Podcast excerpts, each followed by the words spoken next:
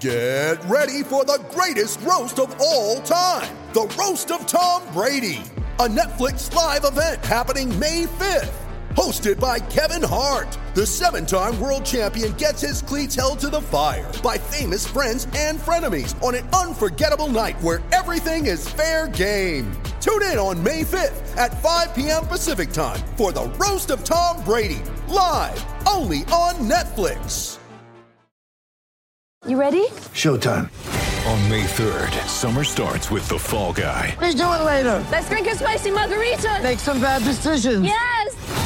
Audiences are falling in love with the most entertaining film of the year. Fall guy. Fall Guy. Fall guy. That's what the poster said. See Ryan Gosling and Emily Blunt in the movie critics say exists to make you happy. Trying to make it out? Nope. Because I don't either. It's not what I'm into right now. What are you into? Talking. Yeah. The Fall Guy. Only in theaters May 3rd. Rated PG-13.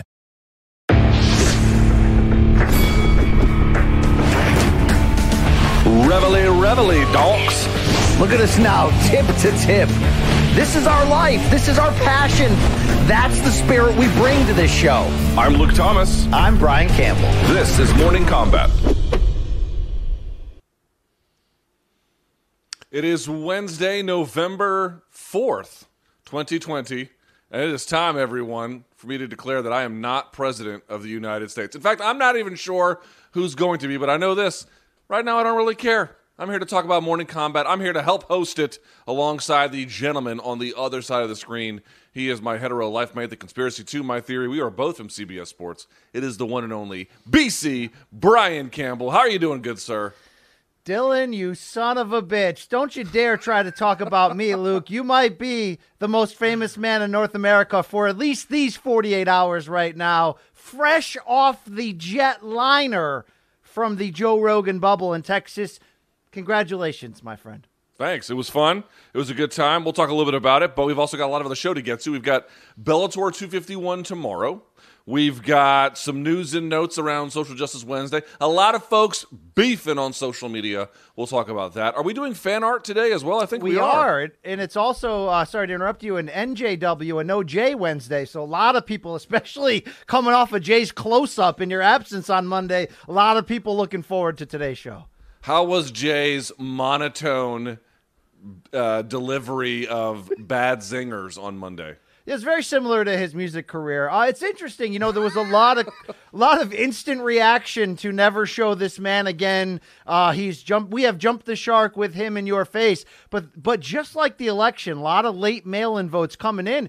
Hey, there's a there's a connection. There's a type of person out there. There's someone for everyone, Luke, who really enjoyed you know the the uh, the alternative, which was Jay on this on this occasion to what you bring to the table. All right. Well, I watched some of it. Uh, you know, the thing about Jay is off the air, he's much more hilarious, and then on the air, he turns into the most boring man alive. And then I saw, I, I mean, you guys really gave him the star treatment because you played some of his like. Right, I mean, I'm not sure what to tell you. Figure out a solution. Although, if you need some sound to, uh, sand to pound, Home Depot. Home Depot is a wonderful place to buy some sand. Well, I'm um, sure throwing weights around your front yard will turn that grass into sand uh, pretty soon. So it, it would be my dream in life, by the way, to uh, keep walking and not stop when you're out there in your wife beater. But uh, uh, yeah, Luke, yeah, I think you nailed all the all the uh, the the big hits there. Uh, you, I don't have to sell anything else, right? We're good. No, no. So we wanted to do a sort of a quick reaction to um, the past couple of days, and then over the weekend. I don't have a whole lot to say about the over the weekend that didn't get said. You guys, I thought, did a pretty good job of covering it in my pretty absence. Good. Um, pretty good. Pretty, pretty you know, I just thought quickly with Gervonta, um, you know, that's probably on the boxing side for me, the knockout of the year. I'm not really sure what would go ahead of that one. People There's keep talking two. about it's the, There's two in the conversation. Would you let me tell you what they are beyond this that? one in Povetkin? It's Povetkin with the left uppercut against Dillian Whyte, and it's Jose Zepeda in that knockdown fest against Ivan Baranchyk when he hit him with that two piece to send him, you know, under the ring. Those two left hands are in the discussion right now, unless I'm forgetting something that happened in like Ethiopia before the pandemic. Um, this upper, this left uppercut from from Gervonta, which oh by the way, Luke, uh, you can replay, you can watch this pay per view in full Saturday night when the replay hits regular showtime. So that's a little bit more incentive to get that 30 day trial to uh, see this in full. But good Lord, Luke, Taking souls with that shit. Oh my god, right? Yeah, we did. We did an immediate post-fight uh, hit on CBS Sports HQ about it, and uh, we were both. You know, my point was, who has done this to Leo Santa Cruz? Like nobody. Nobody has sat him down in this kind of a way, um, or even even close. Really, I think we got knocked down what one time previously in his near forty-fight career, and then he gets hit with this shot. You know, it's just absolutely incredible. And, and by the way, the one knockdown Santa Cruz had, which was 2009, the referee apologized afterwards and said that wasn't a knockdown. I blew it. So there you go, Luke. All right. Uh, and also, I pointed this out when I did Rogan's show yesterday, or was it yesterday? Jesus, like the world is just sort of zooming past me. Two days ago, uh, Not a big was, deal. Not a big deal. It's all right. I mean, one day this week it happens. If you actually look at Gervonta, he's left-handed, but he's standing square, and then when he throws the left uppercut, he slips it, but he's standing. This is my left hand. He stands this way forward, so he actually hit him with the left uppercut as a lead hand, even though it's his uh, typically his rear hand in his stance. So it's kind of an interesting little adaptation he, he threw in there. I thought that was really nice from him. And that was great. I thought, you know, dude, here's what I came away with. That one thirty I mean, 135 in MMA, 135 in boxing. Shit, man. That that weight class just across both combat sports, it is on fire. Even Ryan Garcia, he did an interview with somebody, and he was like, "It's me, it's Teofimo, it's Devin Haney," and he even said, "Gervonta, it's the four of us." and Shakur is four- coming. Shakur Shakur's coming. Stevenson's coming. Yeah, He's and the four horsemen of the boxing apocalypse. 135 is like the sweet spot of combat sports right now.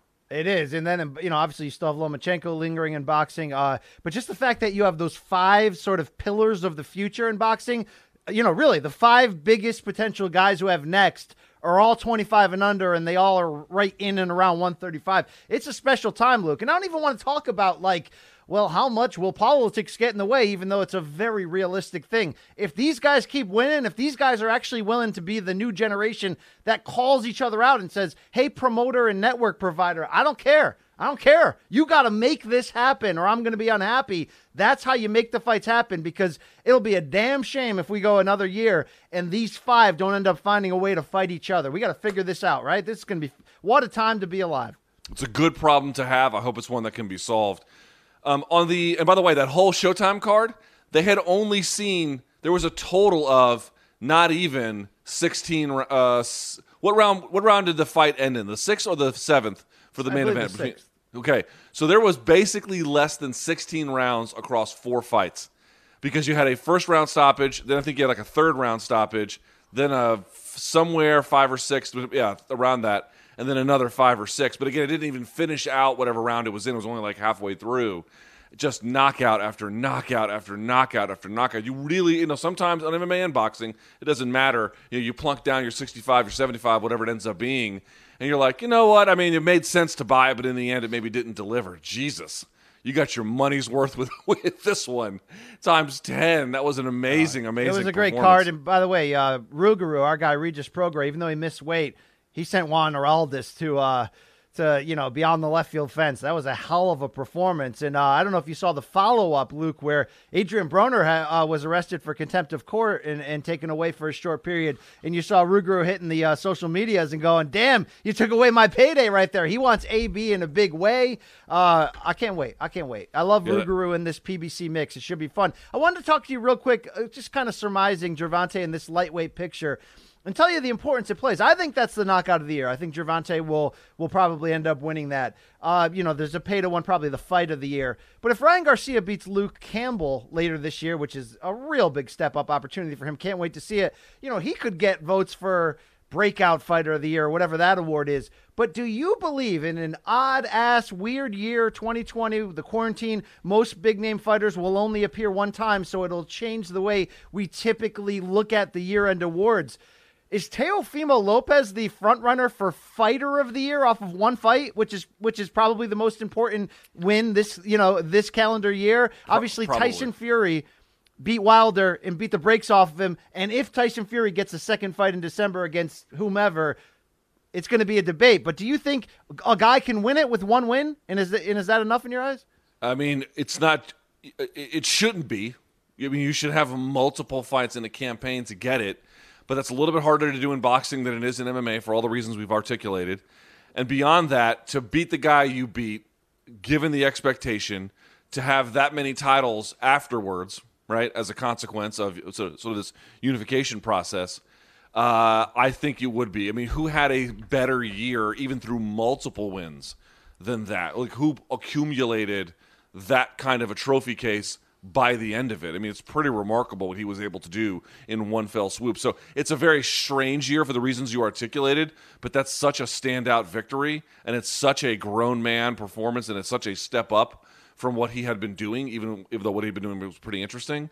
I don't know how you give it to anybody else. Yeah, I don't think anyone in modern history has ever won it off one win. The closest was 2015 when Floyd won it for the Manny Pacquiao win, and then a lot of people looked at the Andre Berto win, which was the second that year, as kind of a throwaway, uh, you know, a goodbye victory. But look, uh, Tyson Fury is going to be in this discussion. If Danny Garcia upsets Errol Spence, you know, coming off already beating Redkach this year, he could be in the discussion as well. Uh, we'll save that toward the end of the year when both boxing and MMA awards. Uh, there'll be some pretty heated debates given this uh, weirdness to this year altogether. A quick little plug here, Luke. Okay, Morning Combat, you know, is always hitting you right between the legs, right, with that fist, turning it if we have to, to give you the three live shows per week, to give you the expected bonus shows when technology allows with the Luke Thomas live chat Sometimes we dissect things. Sometimes, Luke, I don't know if we are anymore. We can get down to that in the future.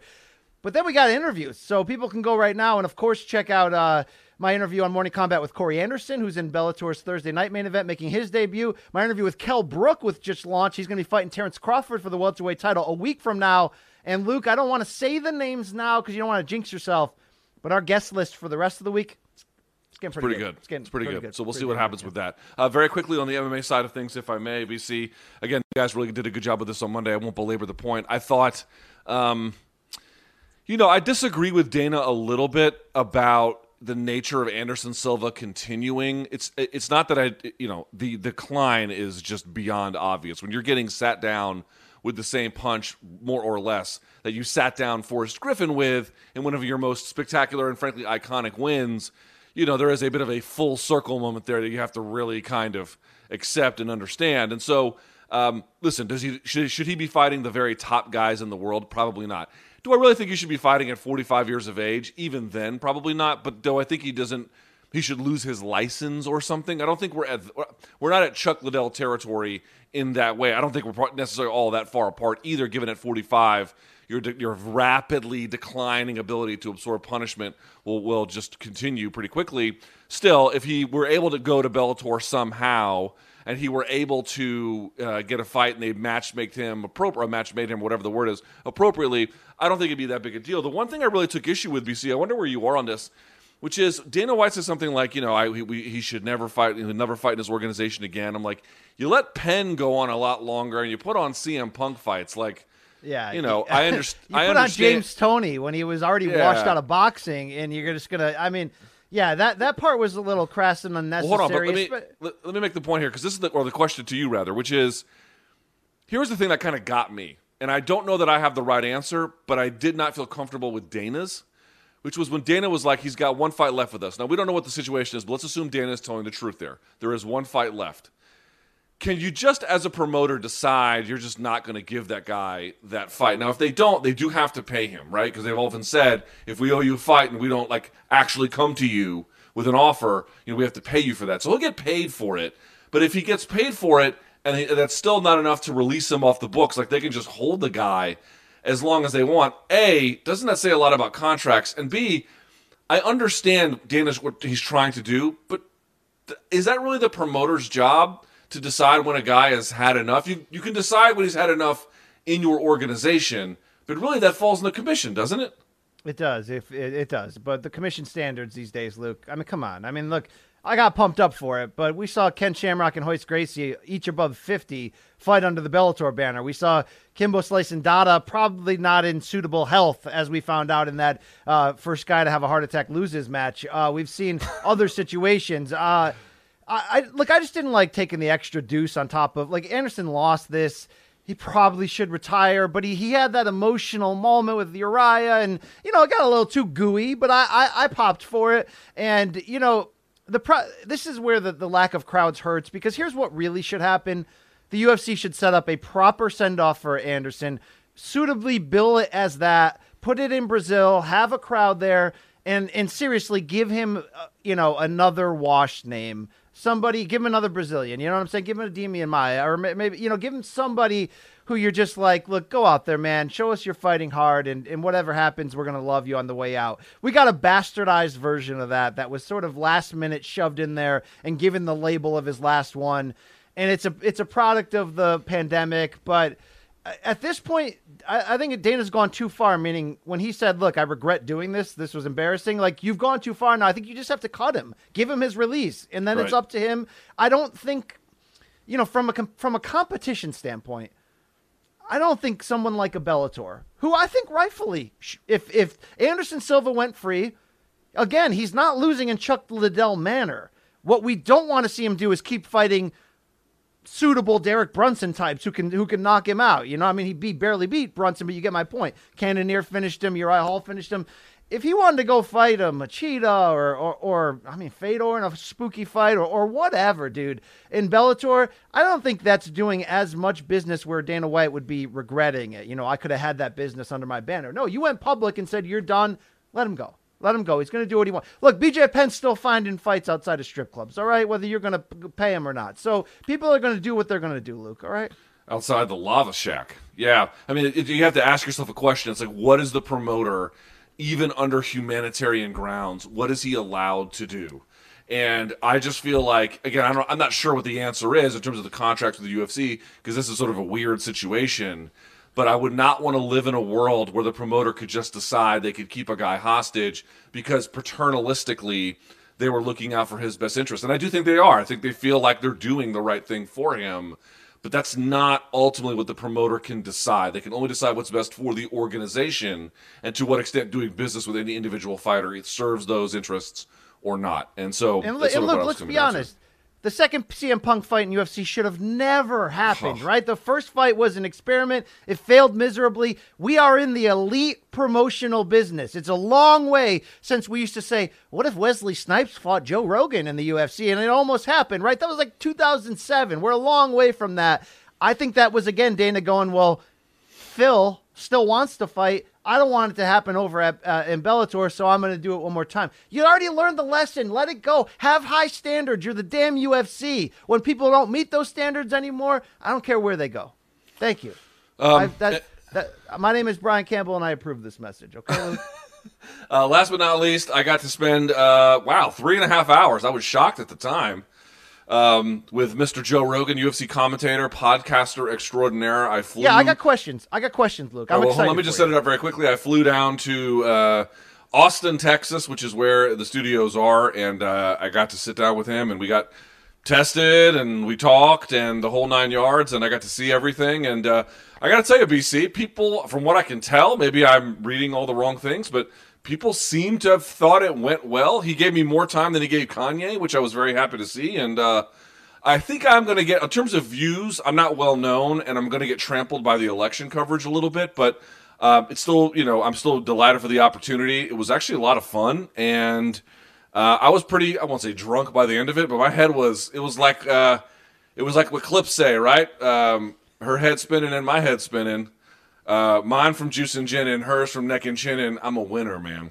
That kind of thing. Wow, wow, dropping bars here. Uh, look, congratulate. Look, it's it's obviously a it's a huge respectful honor and, and that's like because you worked hard you you worked hard to establish yourself separately that's why i didn't want you going in there oh by the way with like not that you would anyway with like here's all my morning combat merch here's my uh, cbs gold watch don't forget who i am now no you built yourself and by the way nice shout out to all your colleagues on this show oh wait there wasn't one and i was actually There- happy there, with that There was one. I gave you one, as a matter of fact. Fuck face. no you were like my my co-host uh, on that show i do but All look right, that well, the whole point of that is not to make jokes or feel bad. Like this was about you building a unique voice, doing it on your own. We always joke back and forth. You're not going to let any corporation decide your future. You're going to buy your own equipment. People respect the takes, the efforts you go to research these, and I think you hit a big home run. I think you went out on there in a in a you know a pressure filled situation. It's like one of the biggest podcasts on earth, and you kept a conversation going for three and a half hours. And you didn't do just that, Luke, okay? You didn't just entertain us. You didn't just represent yourself well and the sport well, even while tiptoeing some some controversial topics. I thought you did well with the whole uh, USADA and all that. But most importantly, you turned Joe Rogan into Flavor Flav. You turned damn Joe Rogan into your own Big Brown. You'd be like, man, that, that guy's fucking insane. He'd be like, yeah, he's really insane. And then two seconds later, you'd be like, man, how fucking great's that guy? And Joe's like, man, he's fucking great. And I was like, these guys are banging. You're not seeing the, you know, you're not seeing the, the, the finish of the transaction, but they're conversely banging right now. So congratulations for sleeping with Joe Rogan orally. It was, it was a great listen. Okay, I hadn't thought of it on those terms, but I guess that's one way to look at it if your brain is damaged. Nevertheless, up. uh, Uh, did you did you sample what Austin has to give you? The food, the music, the weirdness, or was this just plane dropped you off at the Joe Rogan stable and you were out of there? That, more or less that. So I took a, I flew in Sunday night, and uh, he gave me the address of the studio. So I wanted to make sure the hotel I stayed in was pretty close to it, and so I tried to find some place that was like close to the studios, but not too far from the airport, which I was I managed to do. In fact, uh, my hotel was very very close to the studios. So um, I, we had to be there at twelve thirty local time. I got up, you know, uh, studied some stuff that I wanted to make sure I knew, had good notes on went over there, got there early, got tested, and by the time I got out, it was like five thirty at night. You know, because he was a little bit late, so it just went on and on and on. And at that point, I hadn't eaten. I had like a. I had barely eaten anything all day, and I drank all that whiskey. And so I went back to my hotel. this is true. I left half of it there. I don't think I ate. I don't think I ate over two days. Fifteen percent of it. I ordered like forty dollars worth of Taco Bell on, Uber Eats, and they brought this giant bag of fucking food. And when I finally got it, I kept pulling food out. I'm like, how am I? I'm not going to eat. I'm not going to eat any of this. How am I going to eat all this? I think I had like two burritos and a taco, and then slept in my room early that night, and then got up and flew on a bird the next day, and then that was it. Yeah, and You left, probably like- slept so gross, pantsless, meat meat cur- meat hanging on your meat curtains. That must have been great. Uh, Luke, I do have questions though. You know, given Yeah. Jay, given Jay Aron's, you know, detailed mixed martial arts past, his jujitsu training under Uriah Hall, you met Jamie, I assume. Can can Jay take Jamie on the mats? You think? Jamie has giant feet.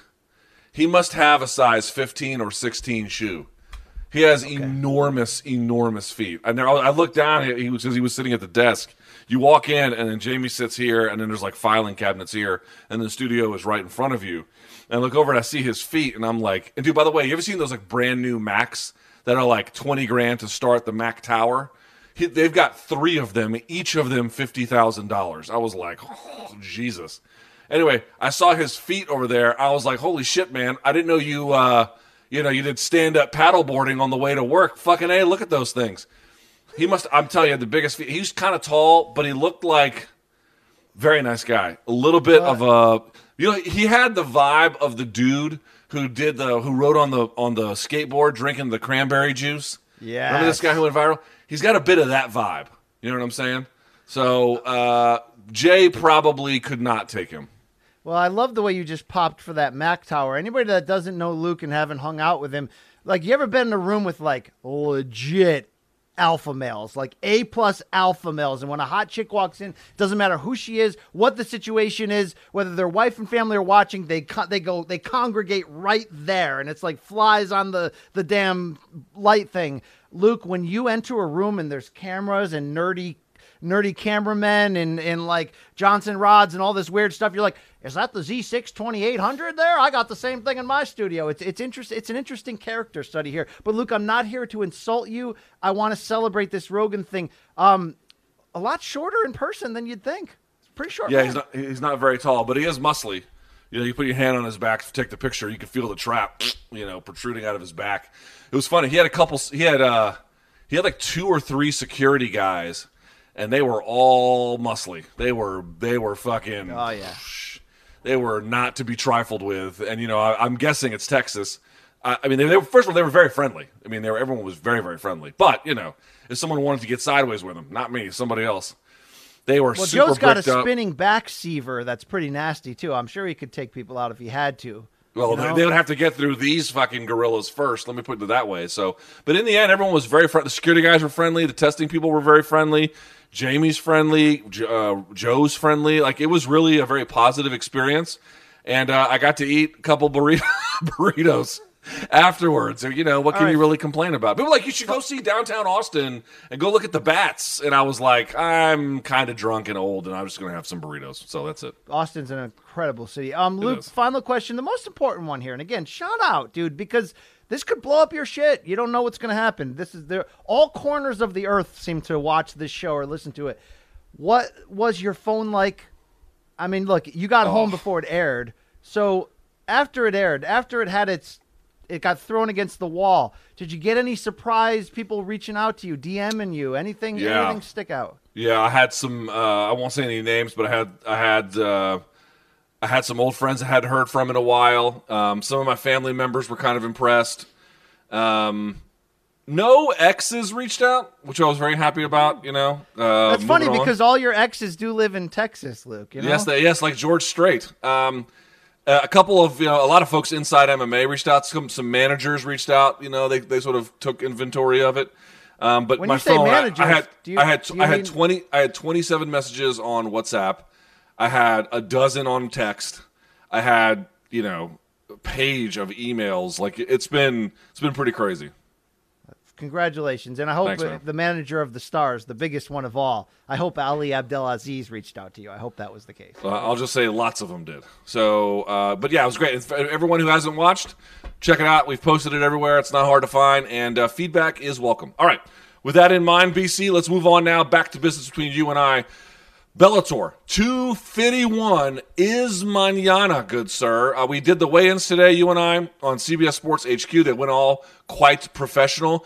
Corey Anderson makes his debut for Bellator, and he takes on Melvin Manhoef. Now, BC, this was my point on CBS Sports HQ, which is, first of all, I'm not sure Melvin should be fighting, although the good news is he has said he's only got one or two left and he's going to be done. He's 44 years of age. Also, this fight's going to be at 205, when really I think Melvin's better suited for 185. Be that as it may, this is not a fight that Corey should lose. He said he was happy that there was no audience because he can hear his corner, so he can get his instructions, no problem. He's really excited about that. He's got an opponent who should not be able to withstand his pressure when it comes to takedowns. And he's younger, he is ranked higher. For all those reasons, he should sail. So, what is it? Is he going to like meet opportunity here, or is it so many things that shouldn't trip him up? Surely the MMA gods will trip him up. No, no. Corey Anderson should cut right through him. Wrestle, ground and pound. Use the aggression. Use the size. Use the fact that, like you said, Manhoef's dangerous as balls, and he really is. Like you know, he's on a two-fight win streak. He's fought everyone. He's got sent to hell. He's sent many more to hell. If Anderson f's around, Manhoef can get him out of there. But you know, you'll you'll hear a lot of this if you watch the morning combat interview I did with him. It's been a crazy year for Corey Anderson, and he's learned a lot about himself in not just getting out of the UFC deal and finally getting paid and, and getting the respect he feels that he never got with the UFC. And not just surviving that health scare, Luke, that you know we didn't really know about at all the first half of this year until he finally posted on Instagram about it. How he a week after getting knocked out by Blachowicz, he fell, got a bad concussion, screwed up his face, had heart issues, was bouncing around hospitals, didn't know if he was going to fight again. He felt his biggest takeaway in that was that he stopped being himself his last four or five fights in UFC and and started to be, and this is in his own words, what the UFC wanted him to be. And what I took from that, Luke, was he was playing the system. He used to go into fights looking to just win, not hurt anybody, and, and cash the check and move on. He was starting to play that game, and I think you saw it come out when he accosted Jon Jones publicly at that New Jersey card show, which was humorous, that he was starting to do the trash talk game. He was starting to go in there like the Johnny Walker fight, which which turned out well for him, trying to hurt people. And that's not who he is and who he's about. So he feels he got a wake up call, you know, from above in that. You obviously you can take that, you know, with what it's worth in your own eyes, but he's only 31. I know. I think he has. Uh, So we know he's got a. We know he's got a potential shorter path to the title in Bellator, even though I do like their light heavyweight division a lot right now. He was pretty close in UFC with that four fight win streak, then got knocked out.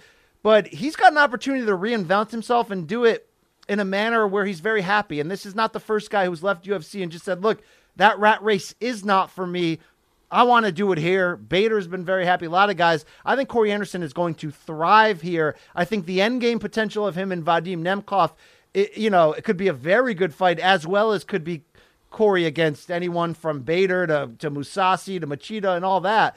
But just in this fight, no. The odds really tell you four to one underdog Manhoef. He should be on his back for three rounds, and he should lose cleanly and clearly. I don't expect it to be extra exciting. I do expect for Corey Anderson, though, to reinvent himself and be happy with what he sees Thursday night, 7 p.m. Eastern on the CBS Sports Network. I'll say this though. I mean, should it even go three rounds? I, I mean, I don't mean to dismiss Manhoef, but if you're Corey Anderson and you're thinking about the upper bound limits of his ability, he should be able to get the takedown without too much issue. He should be able to pass, not all the way, but like let's say to half guard or some other kind of comfortable position. He should be able to put him away with strikes on the ground. Now on the on the feet, that's where things could get a little bit dicey even at 44 years of age. I'll say this, I'm not going to call it a failure or something if Anderson goes 3 rounds. I don't think it's that kind of a mismatch exactly. But I will say that you know, if you want to go in there and make me believe that you have a chance against Vadim Nemkov, like if someone told me Vadim Nemkov is going to fight Manhoef, I would expect Vadim Nemkov to put Manhoef away on the ground or the feet, quite candidly. Corey Anderson needs to do something like that, some 10 8 rounds at a bare minimum. Again, just to prove to me that, like, because here's the thing. I mean, we talked about it. Is Vadim Nemkov the best light heavyweight in the world? I don't know, but I would put him on the short list at a bare minimum if Corey Anderson is able to look good against Melvin Manhoef, get the win, and whether it's next or it's down the line, get a fight against Vadim Nemkov, and then he beats him, you have a plausible claim at that point, at least for insiders, not for outsiders, but for insiders to say you're the best light heavyweight on earth. And I just feel like you want to make that case. You really want to you want to prove to us that this is the thing we should take seriously for your chances anyway. You got to go in there and put it on him. You really should, especially given some of that strength differential. So I, am looking for BC personally. I don't know what the odds are for this. Uh, I know that obviously Corey is favored to win. I, am I'm looking for him to stop him inside two. I think that's sort of what I'm expecting it, here. It's certainly in play. I, I just think uh, with everything that Corey's trying to be now, which is no stress, no extra stuff, not worry about the money, not worry about the fans, not worry about the expectations, only worry about that W, Luke. Is this a W? The, the only worry, Luke, about that W right? I'm not talking about the 04 election. If he if he does that, you know, he may end up getting a decision here. It, it depends on the fight Manhoef's going to put on the ground. But look, this fight is about projection for the future. Obviously, it'd be better if he comes out there, puts him away, and then we're like, man, maybe Scott Coker should make that Nemkov fight next, and you know, we'll see how that all plays out. Um, is there anything else on this card that that is tickling your fancy at all, Luke? Not a ton. Uh, Georgi Karakhanyan's on it, which is fun. He's always good for a tough fight. The one that's kind of interesting, you got Ty- Tyrell Fortune coming back. Um, sort of an elite prospect still. We'll see about his development. The one thing well, he I got sent that, to hell, Luke, by Timothy know. Johnson for know, his first loss. So he's got he's got some work to do to get back where he was. But the one thing that's kind of interesting is Austin Vanderford is on this. This is the husband of Paige VanZant. He's taking on Vinicius de, de well, I don't, I don't know how you pronounce it in Portuguese. It'd be De Jesus in Spanish. Is it De Jesus? I don't know. No, I don't know no, how you it's say De hey, Look, some people. So, I prefer Apple. Other people like Manzana. Uh, it's De Jesus, Luke. Okay. All right. Well, I, again, I don't know how to speak Portuguese, but I'll, I'll just say Vanderford, for folks who may not realize, I mean, the guy is undefeated. He had an undefeated amateur run. He's undefeated in the pros. Um, he's been off for a little while because of the pandemic. It's not been kind to a lot of fighters, but here he is back. He's been maintaining a little bit, a little bit of activity in the grappling scene, and even then, he got some pretty decent wins along the way. He's a very good fighter, and this guy he's fighting, um, De Jesus, he is not the best opponent I've ever seen, but he's far from the worst. In fact, his only two losses were to other top prospects, including Joaquin Buckley along the way, and that was only a split decision. So, like, he's a pretty credible competitor, and I feel like this is. I would call it not a step up fight, but also not stay busy, BC. Something a little bit in between it's not bad, and it could have been worse because this was a late replacement due to his original opponent. I think his name was Chris Curtis getting COVID just the other day, and of course we know Vanderford had COVID. His pr- he had another opponent pull out earlier. I mean he's been off for a while. You said he's he's won everywhere. I mean he did take an L in that tattoo chair, unfortunately with the with the all seeing Adam's apple he's got going on. But no, look, legitimately he's he looks legit. You you know whether you you like him or don't like him because of some of the things that he's affiliated with outside the cage, like tattoos and PVZ. He looks legit. So uh, the Bellator middleweight division is not as deep as some of their other ones. I think this is a good opportunity for him to make a big statement. I also like Derek Anderson's reformed a bit at welterweight. He's four and one in his last five. He looked exceptional on the scales, Luke. He's going to be going there against a um, a, a decent looking Brazilian fighter. His name is uh, Mota. Uh, what is it? Ki- Kilius Mota, who uh, is 11 and two, just coming off a win in his Bellator debut.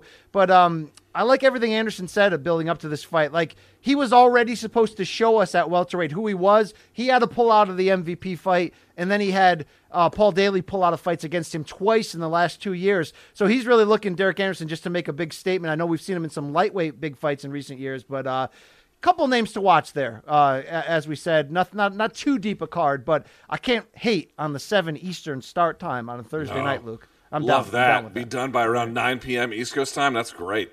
Um, yeah, check right. out the prelims, by the way, beginning at I think 4:45 p.m. on CBSSports.com. Yep, Thank you. uh, that's all. That's all I'm trying to sell you this week. That's it. Okay, buy my merch. Thank you. plenty of sales. And then last but not least, for topic number three, I kind of changed the order here, but apologies to the folks on the production side. But uh, the question about the Ultimate Fighter, apparently it is back. They had a big uh, announcement for it at the Spider and uh, Hall card.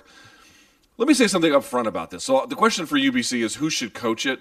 Let me say something up front about the Ultimate Fighter. I am not going to watch it. I just don't care. But there's a lot of things I don't watch that are perfectly good or that people like or that you may find good for you that would not necessarily be good for me. So when I tell you I'm not going to watch it, I don't say it like defiantly or as some kind of like taste maker, shouldn't you like what I like kind of situation. I'm just telling you I've seen there, I've seen it, I've been there, I've done it. I, it doesn't do anything for me. I will probably watch the fights, right? And I'm, I'm guessing it's going to air either on ESPN's on one of their smaller channels or on ESPN Plus. So that'll make fast forwarding, you know, relatively easily, and that'll be fine. But however, in defense of the Ultimate Fighter, I understand why it's back. The regional scene is turned to a basic halt. This is some kind of way to keep a little bit of the very, very top end moving in terms of the UFC's recruitment process. Some folks still like it. There's enough of an audience there to still keep it going, especially if it's on a streaming platform where you're not taking up a lot of bandwidth for live television or for broadcast television anyway. And um, yeah, I mean, I think that there is it's, it's about low cost. You can do it pandemic friendly, you know, with with uh, with uh, you know uh, making sure that everyone is quarantined, that kind of a thing. The only thing that gets me is in speaking about this coach, uh, you know, they're going to put someone on ice for month after month after month to make them be the coaches of this thing, and then we have to watch the fight on a delay, other than what it could be were it not for the Ultimate Fighter. And in that sense, not not my favorite thing in the world. Yeah, look, they they've got an opportunity here, though. Meaning, we, we've we've called this thing dead a few times, and, and I'm going to be with you. I stopped watching a long time ago. In fact, you know, the reason when I got sick of the whole like this is quasi real world, but not really. I think you know it hit a it hit a point early on, even where we're like, okay, we're kind of done with this reality formula. Even though obviously this show was different because you had the fighting element mixed in. Um, I came back like everyone else for the Kimbo heavyweight year when you also had Rashad against Rampage. I came back for the women's strawweights that time when it was sort of like, wow, the winner's are going to be the champion. This is unique. We got a new set of set of fighters here. Um, I don't know what kind of gimmick they do, but but they're going to need to get me hooked. But you know how the easiest way to get people hooked, Luke, is get really big stars who don't like each other as the coaches. And here's why this is an important season. Not just that they're bringing it back from the dead, that this is the first time they've got the UFC arm with it. So here's how you spice it up and make it big. Who likes each other the least among elite fighters that are also stars at this moment across the UFC besides Connor and Habib? Your answer is Jon Jones and Israel Adesanya. So, Luke, while you and I will be talking later in this show a little bit deeper on the whole idea of Adesanya against Blachowicz and the plus or minuses that come with that, if you're UFC and you want to make this thing bang, why are you not going Izzy and Jon and, you know, sweetening the pot, whatever, for them to want to do this? Push it on ESPN regular and really make this a big thing right now. Luke, it, it seems like a no brainer for me. It's not only a unique fight, but the whole hook of the fight outside of the fact that it's two great guys from separate weight classes is that they're constantly killing each other on social media. Put that in a in a building, get some really cheap paper cardboard doors like the kind Rampage used to rip off with his bare hands and just roll the dice, bro, okay? Tell me why I'm wrong. Tell me anything, Luke, okay? Don't let me be the last to know. Yeah, right? Tell me. I, I, my I again, my only you, objection. I, I, it's not like I'm like I can't watch this and be like, wow, the Mandalorian really should have had a different storyline here. Like I really care about what happens on the show. I don't, you know, I don't, I don't care. I don't. It, there was it used to be the case that like for folks who may not know, you know, Spike back in the day would mail MMA bloggers or uh, you know media folks episodes of each week's coming Ultimate Fighter, so you could write it and review it, and then as soon as it was over, when the embargo was over, you could publish it. I used to get episodes mailed back when it was like really like what would happen on the show was the talk of the town, but it's not. And so, what happens on the show and how guys interact and who they recruit, like to me, this is all fine stuff. I'm not against it. It's just irrelevant to the larger stuff that I would prefer to pay attention to. So there's that. And then the only thing I really have a gripe is how it affects me. Like, what does it actually cost me as someone who's not really a viewer? It's just the delay in getting the fight you want because the coaches have to main event. You know, you had Adesanya uh, sitting there in Vegas, and then they have this announcement. Now, they didn't announce that Adesanya was going to be a coach, but I wonder if they might put Adesanya and Blachowicz to maybe give Blachowicz a little bit more of a profile, or to do the same for Adesanya, or I, I mean, I, again, I don't know. I don't know what they're planning to do. It's just that's my only gripe is don't put something that could be made right now for very good and easy reasons. Don't make us wait if we don't have to.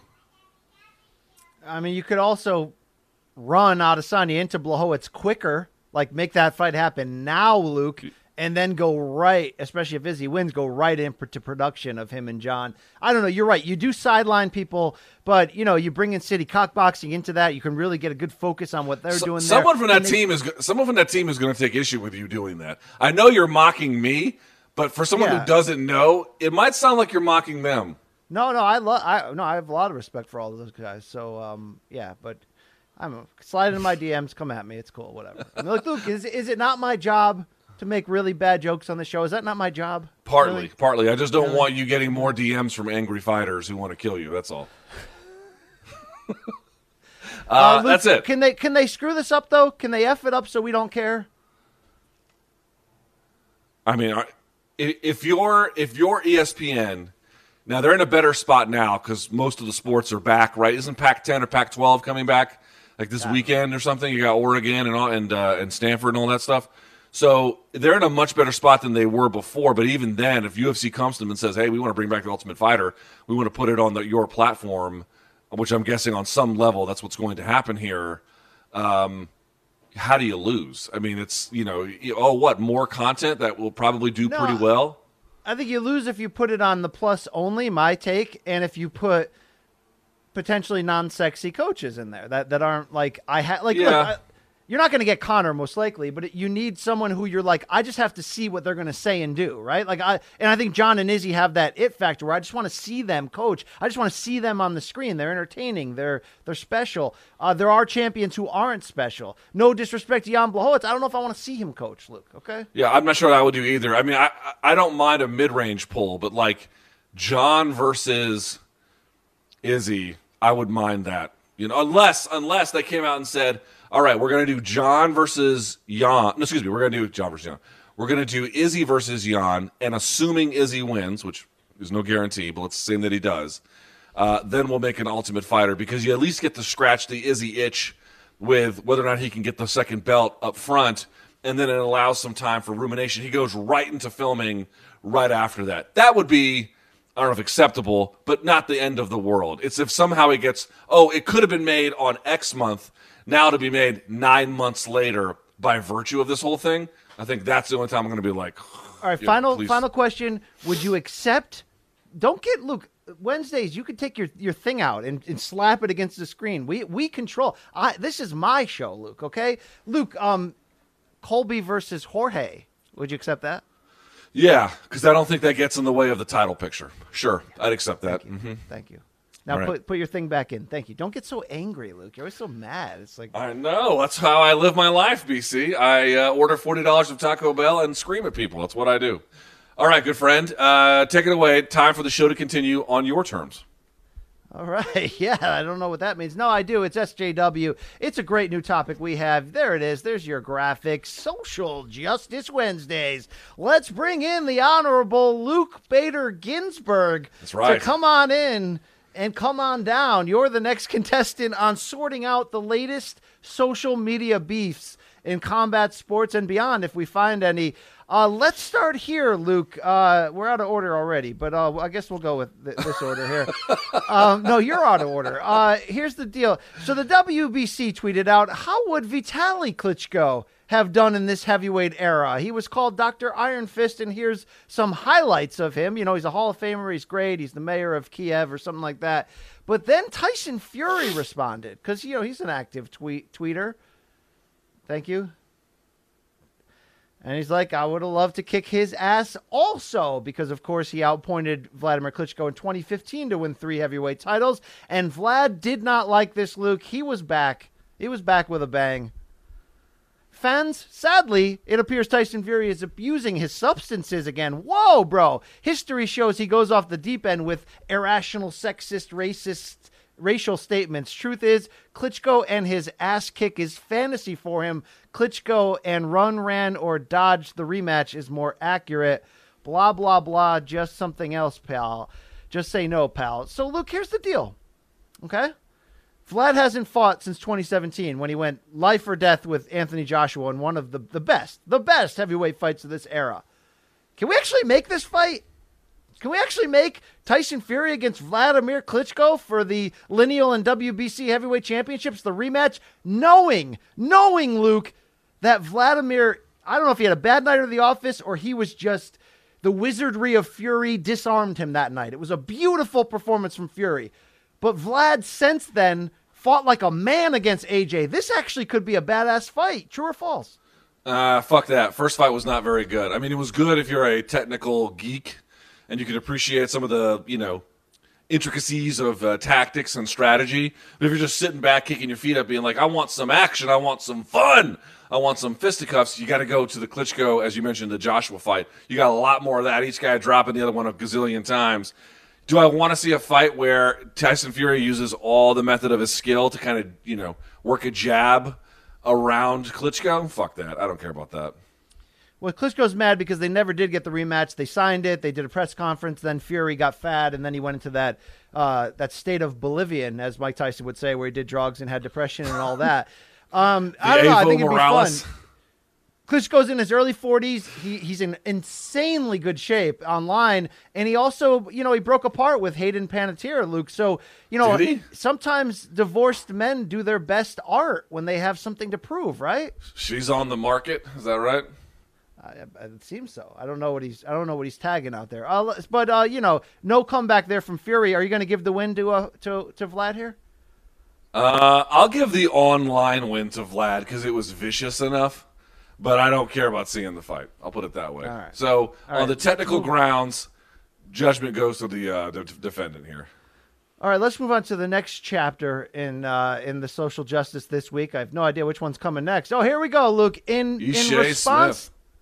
In response to everything Deontay Wilder put out when he broke his silence, we went over this on Monday. You and Joe Rogan went over it as well from the standpoint of him blaming everybody for his loss. He thinks Breland put stuff in his drink. He thinks we got all this problem. Retired former junior middleweight champion Ishe Smith, who is the realist. I love me some Ishe on Twitter. Uh, he wrote, This is an all time low. Never have a, seen a fighter go this low. First, he followed the Glovegate cronies. Now he's saying Breland spiked the water. I'm done. One thing in common that many people say is that Mark is a class act. Unbelievable. It didn't stop there, Luke. Okay? He kept coming. All right? Can we keep going? Thank you.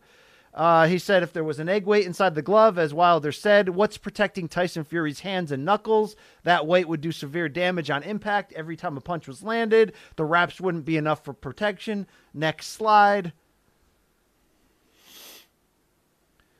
Been in this game three decades, never heard or seen an excuse as absurd as this one. I thought the costume was the worst. Boy, was I wrong. And I think we got one more. There's like a 10 tweet rampage here.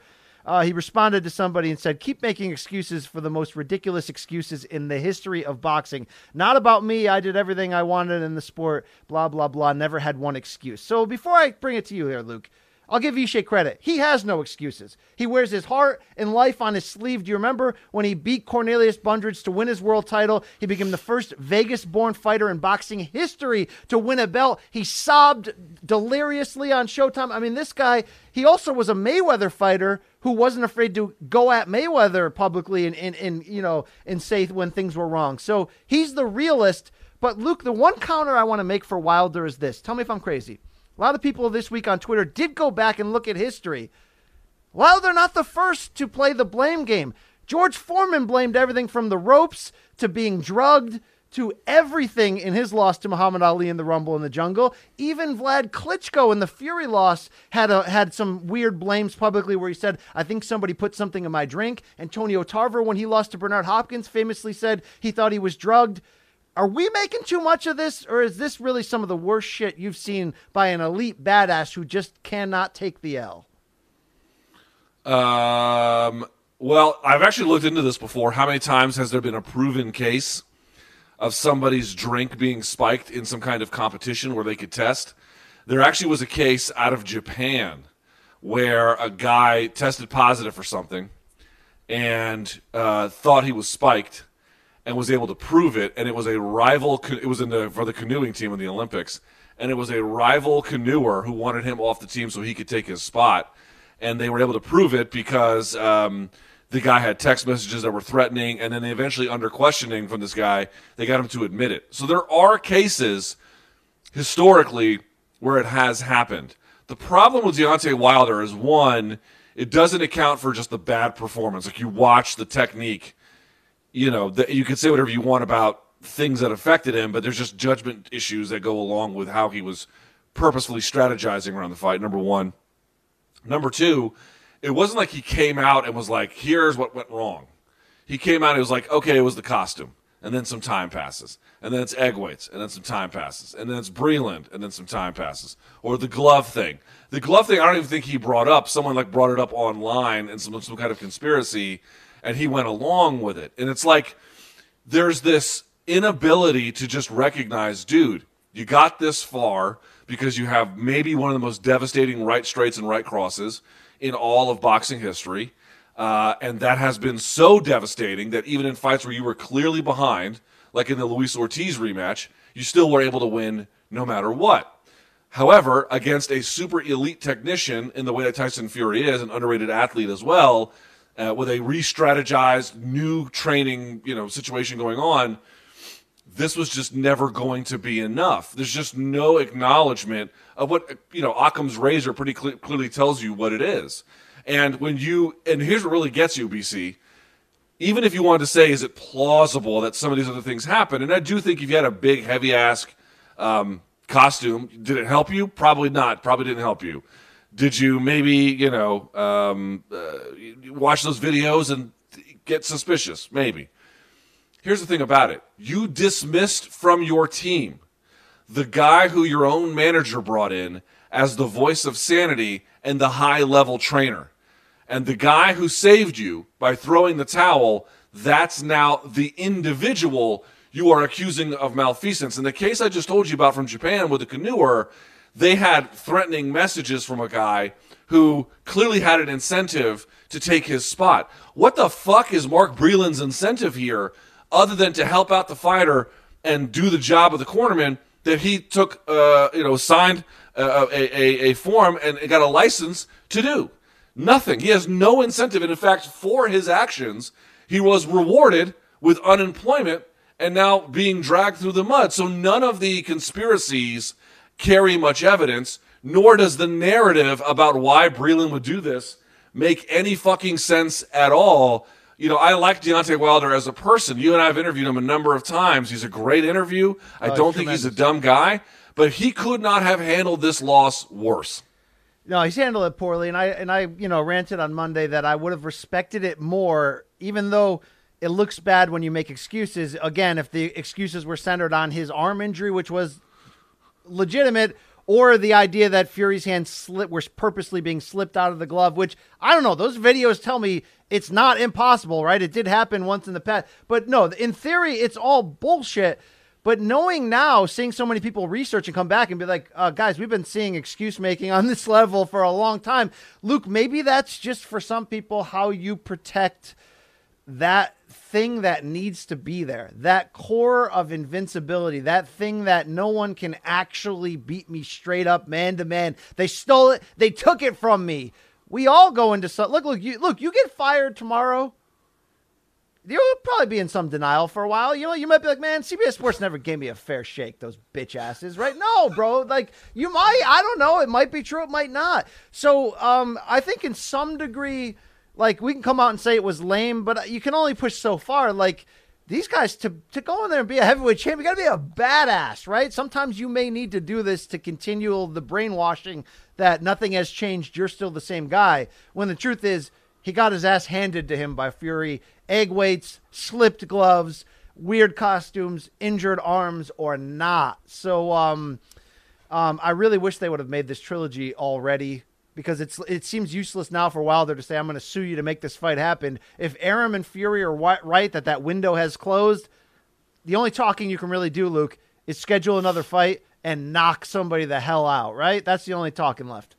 And also, Ishe Smith has never made an excuse that I can remember for a loss in his career, and he's taken some. He's taken you know a lot of times he was trying to step up and he couldn't do it against better opposition. I don't recall him going out and accusing people of poisoning him. So yeah, that's why know. when when he's making these like it's one thing for keyboard warrior BC to make that, but uh Ishe making that. I mean, he's the real dude. He was on the uh, first season of the Contender. Remember that class? Yeah, with, uh, of course. Sergio Mora, Peter Manfredo, and with the uh, like with Mora. the edited fights. Yes, like Mora, he made it all the way to the title love. We got one more for you this week. Uh, Luke, this is a fantastic fight. I believe it's December 5th when the UFC gives us that bantamweight tilt. I don't know if it's official yet, but Petr Yan and Aljamain Sterling. Luke, what this, is a, this if Jake Hager was here, we'd be talking about the phoners that we have underneath this desk, correct? Yes. Yeah, rock hard with emotion over with this emotion. fight. Okay. Well, they're heating it up on Twitter. Here's Aljo saying, heading back home to beautiful Vegas. I'll be finishing up camp. I look forward to a beautifully violent battle with at Peter Yan UFC. I can assure you I will set a high pace and someone will have to consciously decide to break. Fair enough. And new. All that. Here comes Peyotre, Luke. Your quote high pace won't break nobody except yourself. Your strike's not precise or strong enough. When I will hit you, I will hurt you. When you go reaching for my legs, you will be lying tanning just like Askren. Wow, tanning under those big lights, Luke. Yes. God, poor Right. Askren's just getting uh, just torn up. He's not even doing anything. Al- Aljo comes back. Just don't get taken down, brother. I know you're strong and won't tap, so you'll go to sleep. Leave your anchors. I'll leave you on crutches. Leave your arm or shoulder. You'll have trouble showering with one arm. Wow, we're getting pretty good here. You need to KO to win. I have a few ways to win. Good luck. Ooh, we got an interesting back and forth there at the uh, at the witness stand, Luke. Okay. Peyotre says, "Go put your mask back on and shut up." Luke, that's a counter right hand right there, right? I don't know who does this guy's because I don't think he speaks English like this. I don't know who does this guy's social media. Tell you something, you take a swing at the king, you best not miss because old Piotr, he will tear your ass up. Well, Aljo came back with, I know you know I'm dangerous on the ground. That's why you went to Dagestan to wrestle. You punch with good power and falling over against guys who can't switch up. December 12th. Oh, sorry, I had the date wrong. December 12th, you won't be able to guess what I'm doing going to hit you with. Keep training because I'm coming for you, which is a lot different than when after Aljo beat Cory Sandhagen, he said, Peyotre, I'll be coming on you. that did happen. That did So, happen. Is this Um, the is this the end here? No, not yet. well, then uh, a fan called Sterling a class act, and he said, Peter knows I'm a tough fight, and I know Piotr is a tough fight. At the end of the day, someone has to lose, and that's just the sport. Blah, blah, blah. That's all boring. Um, yeah, there's more. It's all it's all kind of boring there, Luke. Uh, basically, we end with yeah, why you care what people think. And then Aljo goes, a real student of the game becomes his opponent to understand the ways he can win. Good luck, safe flight, and see you soon. I'll bring bears to your room and we can talk about how I did it. So, Luke, that's the end of it. Um, who won the war online, and are you feeling any direction on who's going to win this fight? Because I love the shit out of this one. Yeah, that fight is fantastic. And I, I, I'll tell you what, I'm going to go with Piotr, Piotr, uh, because his zings are just, you know, a thing of beauty. However, however, I will say in my defense of Aljo, I like how much confidence he has.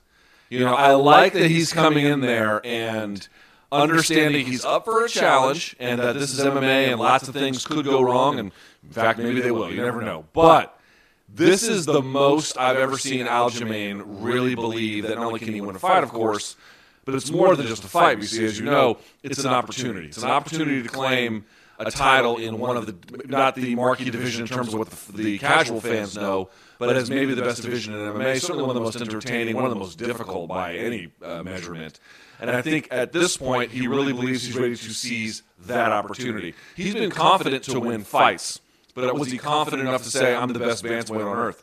Now he's pretty confident in that. And so, did he did he win the battle online of playing the dozens with one uh, Petr Yan? No, he did not. He did not do that. But did he show me something, BC, that makes me even more hyped for December 12th? Yes, he did. He absolutely Yeah, did th- do that. He did. He did. And and obviously, you know, that only means so much. It's what happens in the cage, although I do get down for this kind of SJW stuff. Uh you know, I think we could see we could see uh, a pinball match here. We could see 5 rounds of just scrapping, standing, rolling. Like this this could be a, a special fight, Luke, and I I really don't know yet who's going to win, and I love that. I love that cuz Luke, you did not expect Aljo to do that to Cory Sandhagen the way he did. None of us did. So I'm glad Aljo didn't get passed over.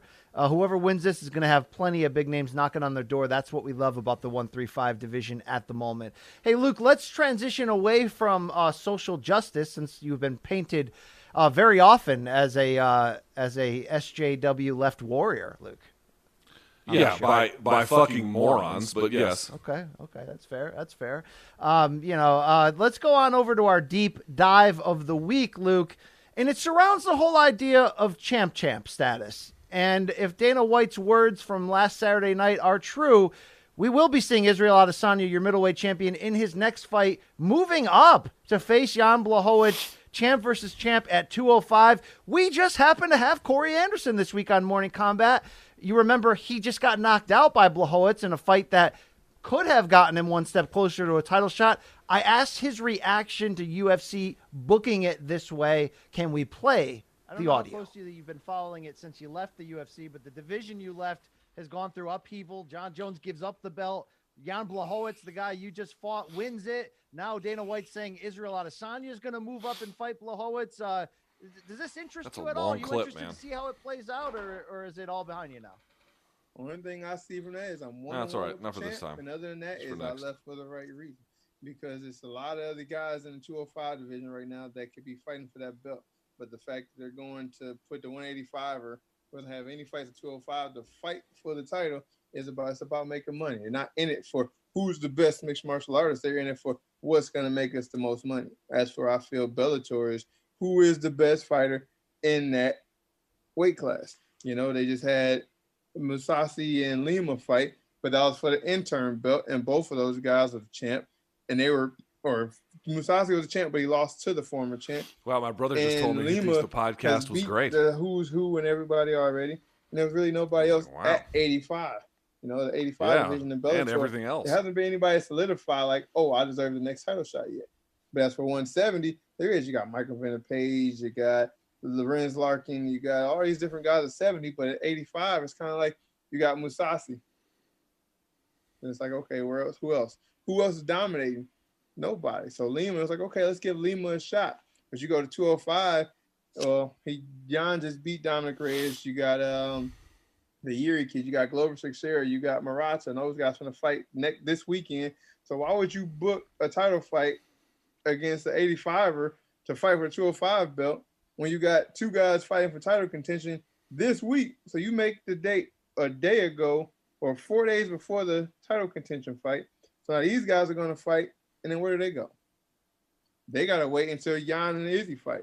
And I guarantee you, if Jan fight, Jan or Jan loses, he gets a rematch. So they gotta wait and they gotta go fight Yuri or Volkan or somebody way down the list. And if they lose, you're like me. You push all the way back to the line, and they're gonna have to start over and they get frustrated.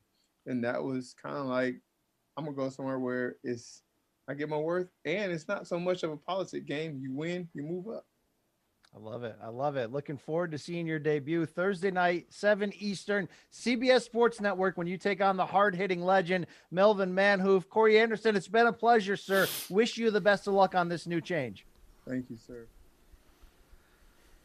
Well, Luke, you heard uh, Corey Anderson's response there, basically saying UFC is, you know, playing favorites, trying to make stars. Obviously, we know both of our stances. It's their rankings. They can do whatever they want. They don't need to respect it. But, Luke, I wanted to deep dive with you this week on the whole idea of champ champ. Does it still matter whether you're two division champion on your resume separately, like a BJ Penn or Randy Couture did, or whether you're simultaneous, which we've seen to different degrees in recent year? Um, what what's the value of it? Does it still hold value? Is Izzy deserving of this opportunity right now? How do you surmise what we could be heading to next if we get Adesanya Blachowicz? Well, every time we get to a situation where we have another champ champ and another champ champ, you know, I'm not going to say it automatically devalues what it means to be champ champ. It's still a something special, and b, you know, when Amanda Nunes became champ champ, I don't think it devalued what it meant. I mean, I think her adding herself to the list of it almost made it, you know, uh, even greater by by some kind of reflection and inclusion of her inside the club.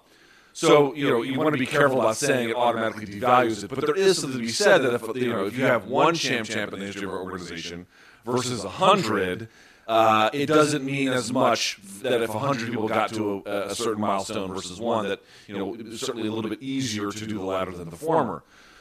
So I would say that you're right. First things first, you have to understand it's like, oh, they manipulate the rankings to make stars. Guys, this is how the sausage is made. This is why the rankings are not independent. This is why the rankings aren't done by the MMAJA. They're not done by the Associated Press. They're not done by anybody else. They're done by them. And you know, I don't think that they're you know nefariously, underhandedly, you know, cooking up schemes, BC, like Gargamel trying to catch a bunch of Smurfs. But they're going to do things that are. I said it on Rogan's podcast. They're a business. And if they're in control of certain things within their business, they're going to do it in general, not every time, but in general, to maximize their business goals and potential. And so the rankings serve as part of that in some kind of way. Now, as it relates to becoming a champ champ and what it all means, yes, you know, if a billion people get it, it doesn't mean as much. It will at some point become, I think, less this very rare club that people eventually reach, and more it will become a bit of a requirement. Not that you have to have both at the same time per se, but that when we have these discussions about greatest of all time and blah blah blah, you know, the folks who um, had two titles versus who didn't, it's already been one of the dividing lines between the Silvas and the GSPs and the Johnsons versus well, GSP got one, but for the longest, you know it wasn't the case, and then everybody else, that, and, and, and, Jones too. It's a shifting paradigm of greatness. BC, you and I came up in MMA when you know getting a belt and then accepting every challenger as you stood a post was considered to be the most incredible achievement that you could do. The longer you could do that, the better it was. And I would still say that I think that that is harder. I think that's the hardest thing you can do because it is possible on a given night to just be better than somebody else or to just have a favorable matchup or you know whatever. It's easy to go up and beat not easy, but it's easier. Excuse me, be very careful about that. It's easier to go up one time to lightweight and beat Eddie Alvarez than it is to beat Eddie Alvarez and say, okay, every one of you now come get a shot. It doesn't. It doesn't. One is significantly more difficult than the other. But with having two belts like that, it's like carrying two heads of two rivals into you know as, a, as a trophy. It just seems like it's more. And so it's a little bit more showy. It's a little bit flashier. It sounds cooler.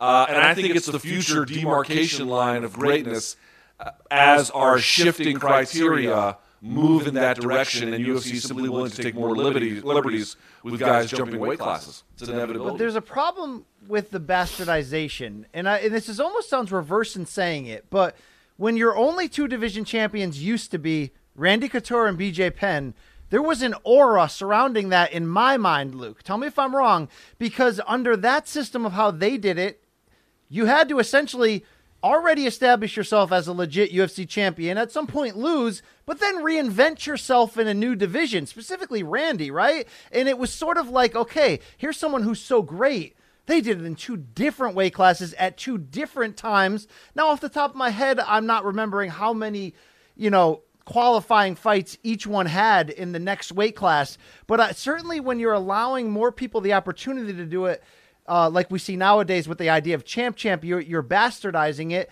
And I think it used to be, you had to be pretty damn established. You couldn't just jump from one division to the other and get the title shot on day one. Do you feel like, especially given the bastardization, that it's it's almost more, and I want to say it's almost more impressive to do it the GSP way because he did it in two separate stretches and he came back in a new weight class where he hadn't proven himself. Now, even under that, though, there's an issue. GSP came back and was put right into the title shot against the guy who in in Bisping who was kind of an accidental champion late in his career, although I'm not saying he's not championship worthy and wasn't necessarily fighting the top contenders at that moment. He had a he had a gimme against old Dan Hendo, even though it didn't look like a gimme in the cage. And look, this was the best case scenario for for GSP to do it, but he pulled it off. Do you think the old school way of being a champ in separate divisions at separate times is more impressive than just saying, hey, Henry Cejudo's looking like he could be a star. Let's give him a second chance right now to, to double down on that? I mean, here's how you had to do it before. They just wouldn't let you have those opportunities. So, for example, you mentioned St. Pierre. St. Pierre was the welterweight champion for you know, uh, you know the Hughes and uh, and the Seraphites, and there was a couple interruptions along the way. But okay, basically he was champion for a long time. Gives the belt back, goes on sabbatical, comes back in a different weight class one time, wins it and gives it up. Right, but so he didn't. He didn't. Uh, there was this sort of break in between. Well, that's exactly what happened with Randy Couture. That's exactly what happened with BJ Penn. BJ Penn beats Matt Hughes uh, at 170, and then I think left the organization, went on to K1 and blah blah blah. And then when he came back to the UFC, I think he fought at 174 a time. He had the fight with St. Pierre, but basically it wasn't until he went to 155 where he was then able to go and capture the belt, beating uh, Joe Daddy Stevenson and Sean Sherk and blah blah blah. The, the whole story there. Okay, so he, you had to have these breaks where there was things that happened. You had to leave a division take time off or whatever it was, and then come back. Randy Couture, same thing. Loses Josh Barnett, goes and competes in the rings, comes back, uh, wins the light heavyweight title, holds it for a time, loses it, retires, then comes back after a whole year, blah blah off, and then was beat Tim Sylvia. So you had these breaks where you know there was just no. If you were the champion. It was just assumed whoever was next in line, that was the guy you were going to fight. This idea that you could even argue with the UFC and say, hey, you should put me up against whoever it was, either the weight class above or below, they wouldn't even entertain it. Now they entertain it. Is it the Conor effect? Him being the first one to hold it simultaneously? Probably that is something. There probably is something to be said for that. I think. I'll, I'll, I'll let you go to it. I'll just say this. I think he probably changed the imagination and possibilities of what was possible. They want to really capture the things that Conor McGregor could do for him. And once he knocked down that wall, BC, as you know as, as well as I do, that wall became a lot more permeable for things to come and go between them. I think it changed because of Conor, but for a different reason than you're saying. When you look back at the history, it was Penn and it was Randy. And then what? Penn tried to become the first champ champ in the GSP rematch, correct? He lost in a one sided fight, kind of, you know, quit on his stool, so to speak, was beaten up. And correct me if I'm wrong. I believe after that point, Dana publicly didn't love the idea at all of two champions facing each other. He didn't, and I think it's because of that. You I think know, that's right. Yeah, BJ, you might be right. Mm-hmm, mm-hmm. I don't think BJ was the same to a certain degree after that loss. It, it makes your champion look bad if they move up and they don't do it and they come back down to the division to a degree. Remember, we were thought we were getting Aldo against Pettis, champ versus champ, and Dana was heavily against that. I think it changed when Conor Star was so big. They gave him that chance to do it. He did it amazingly in his first lightweight fight, and then he just walked away. So it wasn't necessarily in my mind of like Conor opened the door. I think the gap of not having Conor when he walked away changed Dana's hand. Do you remember 2017 as a UFC journalist, Luke? It was fresh off the biggest year in company history. The company had sold. The new owners wanted to prove that they can keep everything up. The problem was Ronda retired. Conor didn't fight at all. Brock is gone. And they had a lot of trouble in 2017 finding legitimate headliners. I remember writing and talking about it every month. I think that's when it was the idea of like, we need to kind of speed this up. We need to kind of make that next crossover star. Now, you can argue, and you did on Rogan effectively, that some of the change in the pay per view structures, including the ESPN deal and that flat rate that we believe ESPN pays UFC for each pay per view, has taken away the leverage of the of the quote unquote pay per view stars, taking away some of Conor's leverage. But I feel like that year in 2017, and maybe I'm wrong, kicked open the door to the idea. Luke, even though Henry Cejudo went on to prove to us how great he is, and he's great, at the time that he was allowed to face Dillashaw to become, you know, I, didn't think he he. I'm sorry. At the time he was allowed to, to, to face Moraes to become a champion, I didn't think he had earned that right. To me, at that point, there was something sacred to that. You either earned it through being a legend in your one division for so long that you've cleaned it out. There's no obvious fight for you. And really, the next big thing is, you know what? You're so great here. Let's see if you can do it in the next division. Or you're just a once in a generation star like a Conor, where you're like, this breaks all the rules. He's willing to do it. It breaks all the rules. Let's do it. I feel like that's where it's changed. And now it's to the point, Luke, where even though Adesanya has those factors where I think he breaks the rules, I think he's a special all time great talent. I think his star is about to go global worldwide on a monster level. And oh, by the way, I think he could defeat Blachowicz. I think if he wants to make the, the dream of heavyweight happen, who knows? We, he's done it before in, ki- in kickboxing. So he kind of breaks those rules to begin with. Yet at that same time, the bastardization of it in the past three years doesn't make this feel as big as it could or should be. When I heard Dana say that, I was like, oh, sh- oh shit, really? I mean, I guess it makes but, sense. I mean, isn't that, isn't that also just a? I, I hear what you're saying. Like, wow, this guy can capture, and it's not 10 pounds apart; it's 20 pounds apart. 185 to 205 pounds. It's a huge, monstrous jump. I mean, that's almost like four weight classes in boxing. I mean, not quite, but something pretty close to it. So you're talking about a massive, massive leap. Um, and that by itself should mean a whole lot, and by itself it doesn't. Because I was going to counter with, well, what if it was Jon Jones? Well, then, I mean, for all the marbles, that would be amazing. But that's also because, to your point, Jon brings a lot of different pieces to the puzzle there. He brings the undefeated record, not, you know, the Matt Hamill fight, but basically undefeated record. He brings this aura of invincibility. He's the best light heavyweight of all time, and on and on and on. So you'd be capturing the two titles, plus the things that aren't really codified with a belt, that aren't enshrined with some kind of trophy. That what I mentioned, his status as a light heavyweight, his status as an all-time great, all of that would have made the fight absolutely huge. But you're right. I, actually, I will concede the point. Um, just the moving up and capturing the second belt, despite the gap in weight, it's not nothing, but it's not what you would think it would be, given how difficult the challenge is. To your point, Jan Blachowicz is tough. You know, this is not a gimme fight by any stretch of the imagination. So um, it's an interesting situation we live in. It's been watered down. There's no doubt about it. But this is sort of the world that we live in these days. All right, let's let's talk about how we maybe could fix. I don't know, fix it is the right word. Look, the question that we wanted to hit off the top was: is is it a promoter's responsibility to respect their own rankings? I think we can pass that. We both agree. It's it's this is an entertainment thing at the end of the day. UFC puts out these kind of BS rankings. For the most part, they don't follow it anyway. They can do whatever they want. It's their sandbox. There's no alphabet organization. Whatever. I think we're past that. But my biggest issue outside of giving too many people the chance in recent years to hold them simultaneously. Look, there's a much different responsibility when you're a champ champ compared to just being I'm a former champion in that division and now I've moved on and won one in this division is the idea that UFC has picked and choose Luke who gets to be stripped of them and when. I mean, Conor held on to for a while, but if, and then it was like DC, no, uh, Jon's coming back. You're stripped of this. Oh, Amanda, there's no one really else to keep the belts. You can defend both if you want. Do you think there should be ruling set in either, either a rule that says you can't go for the second title unless you've cleaned out your division, or you can't go for that second title unless you win a number one contender interim bout first? Or do you think the rule should be if you do become a champ champ, you got to defend both titles once per year. And if you can't, you're stripped. And we're not going to strip who we want to because there's this other popular fighter coming up. We're going to make the rules and stick with the rules. Am I being a stickler to try? Like, I want to. Look, I like things like the GOAT debate. It matters to me. People think it's all stupid. Can we just put everybody in the Hall of Fame? No, it matters to me who's at that table. And how we separate it a lot of the times is Well, GSP did win a second title in the second weight class. We sep- we we make this matter. So can UFC help us make this matter?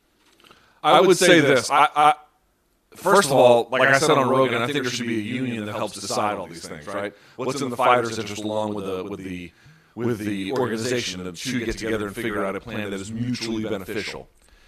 To that end, I would say even if I'm the fighter, I would want to be careful about putting too many rules in place. People like to bitch about the matchmaker model. But the matchmaker models, the reason why people hate it is also the reason why it's very successful. Which is to say, the reason why folks hate it is because you're kind of on the promoter's whim.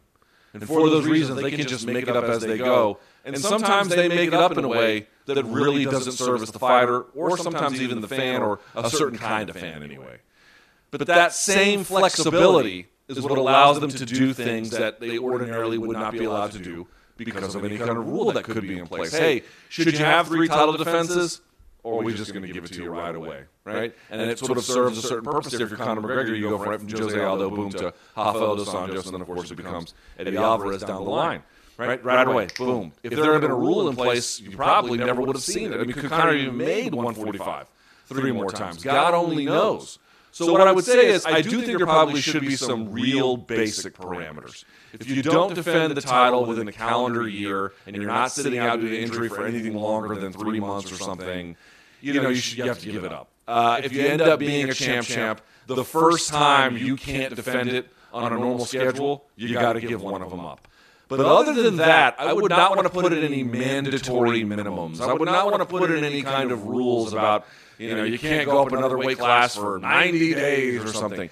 Let that flexibility be annoying because on the other end, BC, when you play your cards right, and there's some basic, basic protections for the rest of the division, because you have to look out for them too, let's let that flexibility work for us as well. It's interesting. So when we look back at Anderson Silva, and we've been talking about his legacy, of course, with his maybe last UFC fight last Saturday, he never got that chance because it came during that period where Dana wasn't big on it. And if you look back, I, I think the big lament for for Anderson in a lot of ways is we never got the GSP super fight with a guy smaller in weight moving up, and we never got the Jon Jones fight with Anderson moving up. It just never seemed a window where it made a ton of sense. Although I think you know, I think our, our, our knee jerk of oh, Jon Jones would have killed him. I'm not sure, dude. I thought still I thought Silva was gonna get killed by Adesanya, and you still saw that Anderson had it. But what UFC did do, Luke, was let Anderson Silva move up for sort of fun one-offs, either for strategic purposes like the James Irvin fight, or just hey, let's put him in there with Forrest Griffin. Uh, they were non-title bouts. There wasn't an expectation that he would get a title shot after. Do you like that model? Is there room for that model today? I think I think that's one of the most underexplored opportunities. There's a lot of ways where you can have somebody, a famous fighter, go up a weight class and you can do it as a testing waters moment. You can do it as a sort of a fun. I mean, all, guys find themselves like Rich Franklin in situations where they can go 185, 205, and it doesn't have to be because you can't beat necessarily the best guy in front of you. I mean, I'm just sort of pointing out that he had a lot of room to play with. But you know, this Anderson Silva Forrest Griffin thing, it just worked out really, really well. And so, yes, are there going to be an, probably an equal or semi-equal number of times where it doesn't necessarily go that way, and you have to say, okay, well, that experiment failed? Sure.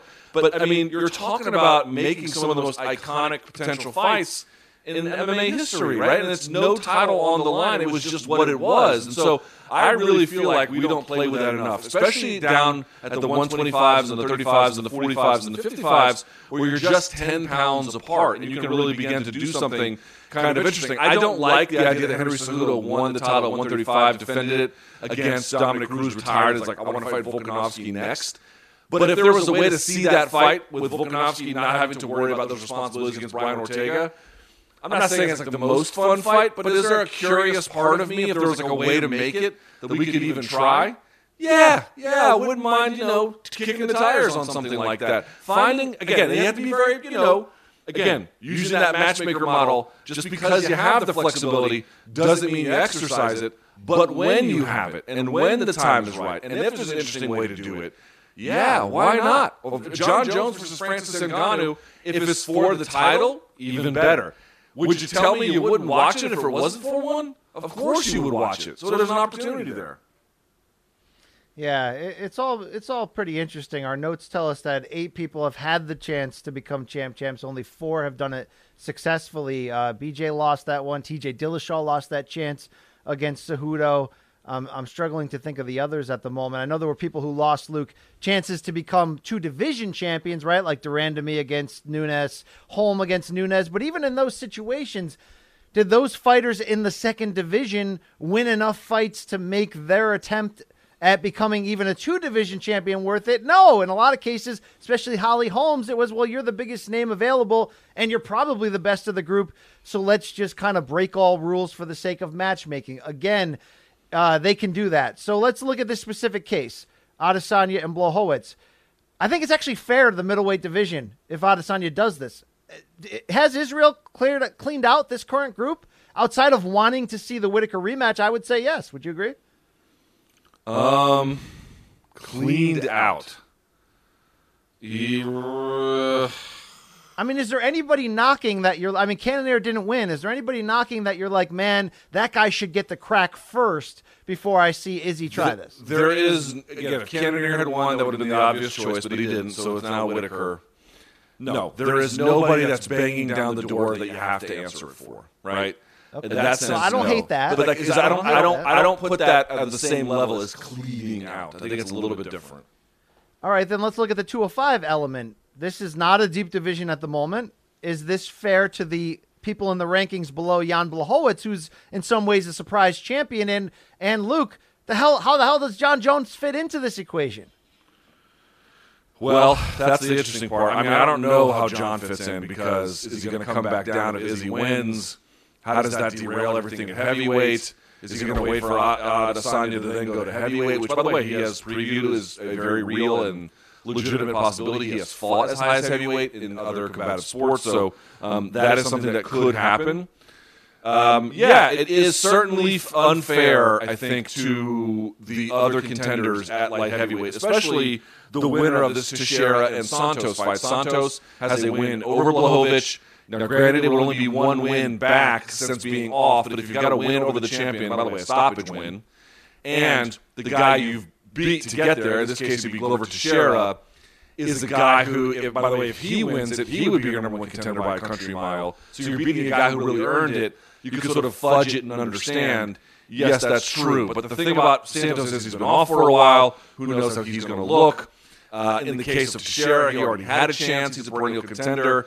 But, you know, do you really kind of see him as some kind of long, longevity case for the belt holder? No, you don't. And then you get this exciting guy at, at 185 pounds who's undefeated and looks like he's going to be the next big thing in the sport. It's just the way shit goes. Again, it's the flexibility of the matchmaker. We're going to service uh, certain fans and the consumer, in this particular case, at the expense of, not a huge expense per se, but at the expense of guys who might be a little bit more, uh, or even a lot more in front uh, than the uh, person who's getting the opportunity. But you know, you have to understand when you begin to make that those rigid calls. I've seen I've seen promotions try to do the thing where it's like we're going to be pro fighter, and if you're the number one contender, you get fights. And what you end up seeing is a lot of times great fights don't get made by virtue of the rigidity.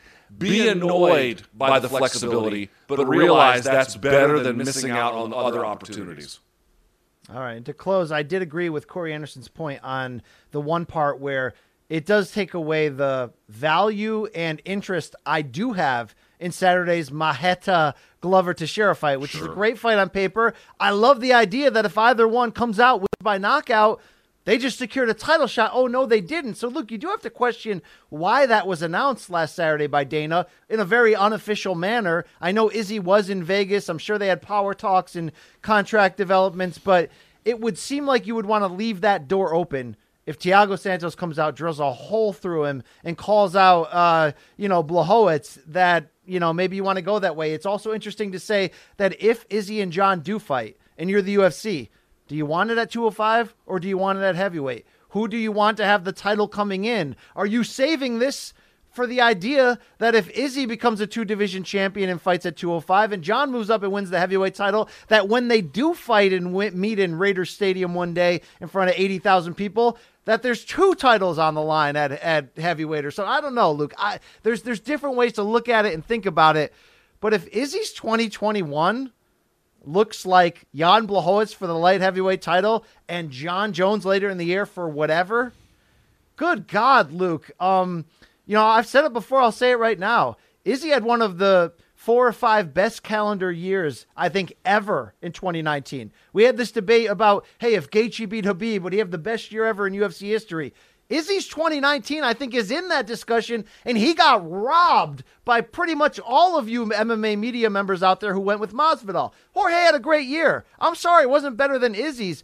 Luke, Izzy could win Fighter of the Year this year because it's a weird year. If he does that next year, he, he's your pound for pound king, your biggest star in the whole sport.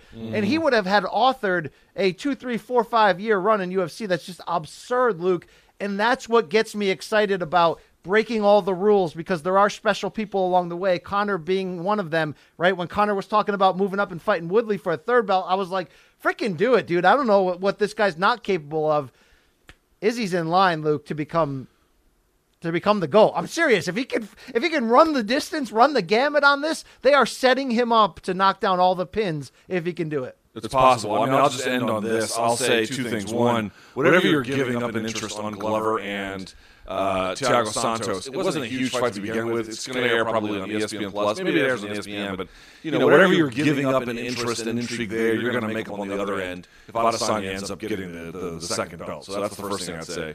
And I think the second thing I'd say is the UFC has historically been good about being rule breakers right? About signing the occasional James Toney and then going back to normal. Signing the occasional CM Punk and then going back to normal. The key to breaking the rules is if you do it infrequently enough, you can just keep on doing it. So, can you quibble with the line and say, have they done it too much this direction? Have they devalued it this direction? Sure, you can. But in general, their ability to get away with it is a function of how rare it's been. So let's monitor and see how things go. But to your point, you know they've broken enough rules here. They might break enough for Izzy for Izzy to break all of the records. We'll have to see. Indeed, Luke. Indeed. I got one more segment for you today. You ready for this, Luke? Yes, hurry up because I have to go to the doctor. Oh wow, wow! You you're gonna get the uh, you're gonna get the wow. Yeah, sorry, wrong sound effect. You're gonna get that prostate tickled? No, I think I have. I think I have AIDS. all right, all right. No, I don't, I don't have AIDS. I don't have AIDS. Hey, every week, if you're new to this, we've broken this off from Have You Seen This Shit? This is the best fan art, fan merch picks, whatever you got. Our fans are weirdos and we love to celebrate them. So let's start off right here. Luke, you know Callis Mathisen of Denmark sent us the greatest MK theme song of all time, but there's a new number one contender. He is at Wicked White on Instagram. That's W I Q E D. Let's hear the song, bro. Rise and shine, dogs. Morning combat. Number one source to get your combat sports news at. With Big Bass, Brian Campbell, and Luke Thomas. He stay frosty, going tip to tip. Have you seen this shit? Either MMA or the sport of boxing. It's all up for discussion. Pour out yellow mustard for Rick Richardson. We either looking back or at the week ahead. It's fatality.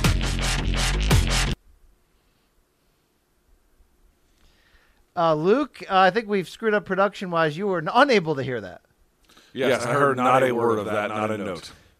It was pretty fantastic, though. I I mean, is it better than Callie Matissen's? No, but it's it's really good. And uh, Luke, I'll play you that. I'll send it to you offline. Maybe you'll be able to hear it. All All right, right. sounds Hey, good. li- this is from at Ray's Muse on Instagram. Here's a little Morning Combat Star Wars animation, Luke, given our history together. Luke. Luke. All right, shut the.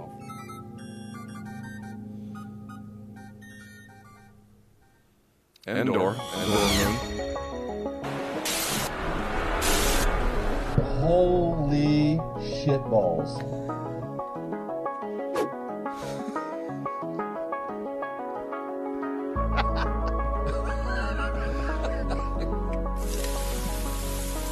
Man, you are you got you got a hot date?